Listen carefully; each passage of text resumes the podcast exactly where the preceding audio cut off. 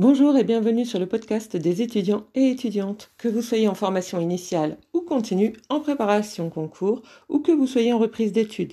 Vous êtes en L1, L2, L3, M1, M2, BTS, BUT, CPGE ou encore en école de commerce ou d'ingénieur avec accès direct après le bac ou en train de travailler mais voulant reprendre des études pour un concours, pour réussir un concours de la fonction publique, ce podcast est pour vous. Ce podcast s'adresse aussi à ceux et à celles en devenir, à ceux et à celles qui hésitent, qui veulent ne pas se tromper. Nous sommes ici pour discuter cours, méthodologie, meilleurs moyens de réussir et culture générale. Aujourd'hui, je voudrais vous parler de recherche et du fait que lorsque l'on entreprend une recherche, on doit être le plus possible libéré de ses valeurs et de ses croyances. On doit rester le plus possible factuel. À partir de là, vous l'aurez compris, cela signifie que l'on ne peut pas dire que euh, telle manière de faire est bien ou pas bien, euh, qu'elle convient ou qu'elle ne convient pas. On n'est pas dans ce type de réflexion, on est juste en train de faire une recherche sans poser de morale, sans se poser de questions morales et sans se poser euh, de questions euh, de valeur euh, ou de choix de société. Et ça, y compris lorsqu'on fait de la sociologie, puisque la sociologie, c'est l'étude de, de l'homme en société. Nous parlons donc de l'objectivité dans la recherche et nous parlons évidemment du fait de rester factuel. Alors vous allez me dire, bah, c'est très bien, moi je fais des recherches en maths ou en physique ou en sciences nat, et donc forcément euh, ça ne pose pas de problème, et donc euh, bah, je peux rester facilement euh, factuel et objectif. Oui, ça, c'est vous qui le dites.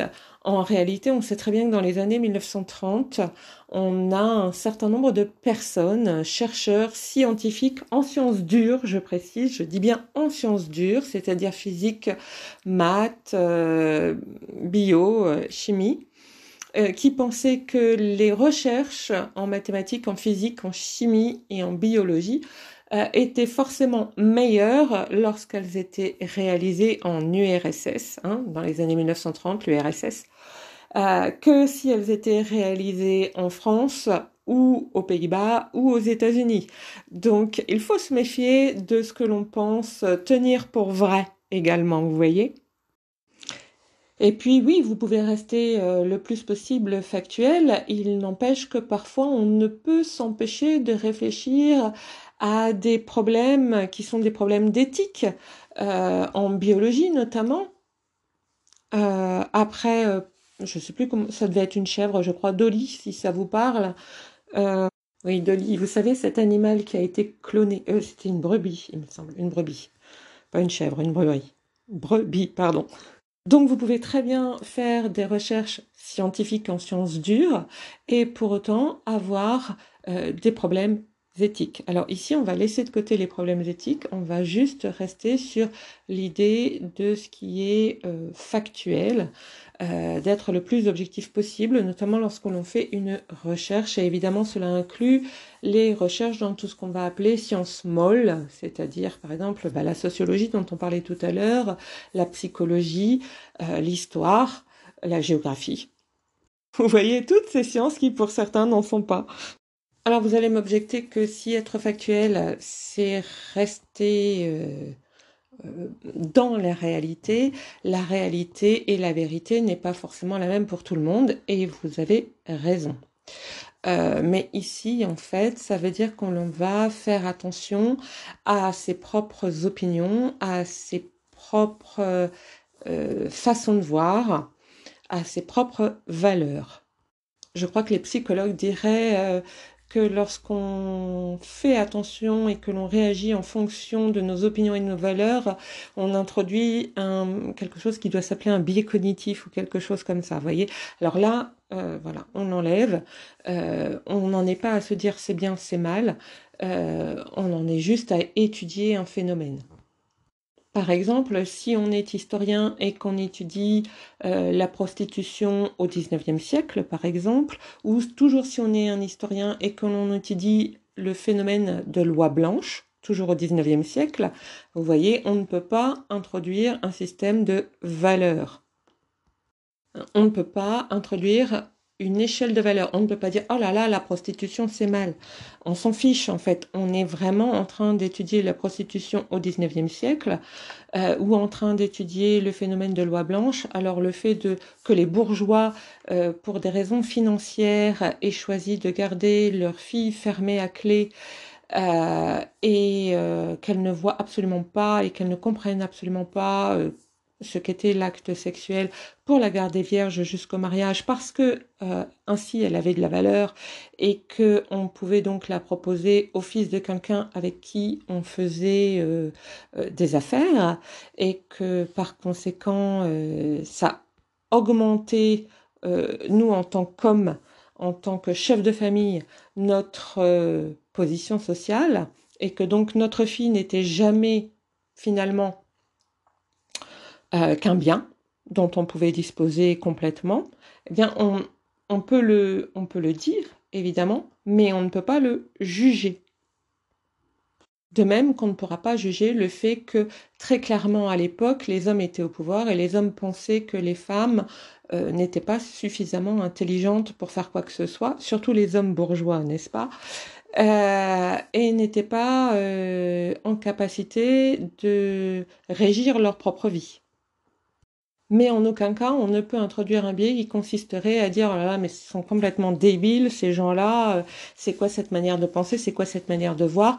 Heureusement qu'on a évolué, parce que rien ne dit que notre prochaine évolution, ce ne sera pas, euh, d'une certaine façon, euh, bah, une manière de se rapprocher de cette vision-là.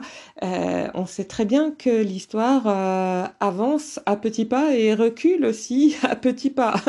Donc, euh, si encore on considère que l'histoire avance et recule. Ça, c'est toujours euh, la même chose. Euh, c'est une bonne réflexion d'ailleurs, parce que on, ne peut pas forcément penser que ça avance et ça recule. Ça avance obligatoirement. Puisque selon nos connaissances actuelles, le temps avance. On pense que le temps est une donnée réelle aujourd'hui. Est-ce que dans 200 ou 300 ans, on considérera le temps comme une véritable donnée réelle ou est-ce qu'on considérera euh, que c'est relatif toujours? Alors aujourd'hui, on commence à considérer que c'est relatif. Mais on commence, on est juste dans le tout début des recherches, contrairement à ce que beaucoup pensent. On a certainement encore beaucoup de découvertes à faire euh, en ce sens. Prenons maintenant euh, la sociologie. Si demain je fais une recherche euh, sur les femmes qui battent leurs enfants, euh, je ne peux pas me permettre, parce que je vais aller les interviewer, par exemple, je ne peux pas me permettre de leur dire ce que je pense de leur manière de faire. D'ailleurs, euh, qu'est-ce que j'en pense? Est-ce que je suis quelqu'un qui trouve que c'est tout à fait naturel de donner une fessée aux enfants? Est-ce que je trouve que c'est tout à fait normal de donner une baffe aux enfants? Est-ce que je trouve que c'est totalement normal de battre l'enfant? Ou au contraire, est-ce que je pense que euh, l'enfant mm, est un être humain euh, et donc une personne, et qu'à partir du moment où il est un être humain et une personne, je lui dois une considération, la plus grande considération possible, ou encore est-ce que je considère que l'enfant est non seulement un être humain et une personne, mais aussi un être vivant et qu'à partir de ce moment-là, je dois, enfin, je considère que tous les êtres vivants sont dignes de respect et que je leur dois donc le respect et que donc euh, jamais je n'irai contre leur volonté. Vous voyez, euh, je ne peux pas mettre mes valeurs et mes manières de penser euh, en face d'une personne que j'interviewe, que j'interroge. Il faut que je sois en face d'elle euh, le plus factuel possible. Il ne faut pas non plus, par exemple, si je moi personnellement, je ne me vois pas euh, taper quelqu'un, mais je ne peux pas, si je l'interroge, lui dire que moi je ne taperai jamais quelqu'un, vous voyez? D'ailleurs, je pense que j'ai certainement déjà tapé du monde, ne serait-ce que dans la cour d'école. Je pense que je me suis déjà fâchée avec euh, des... Ouais, ouais, je me suis fâchée avec des copines et des copains. Et euh, voilà, et puis parfois on jouait à faire la guerre. Et puis euh, quand vous jouez à faire la guerre, eh ben, vous mettez les gens par terre. Hein faut pas se tromper. Donc, ce que je veux vous dire, c'est qu'il faut pas...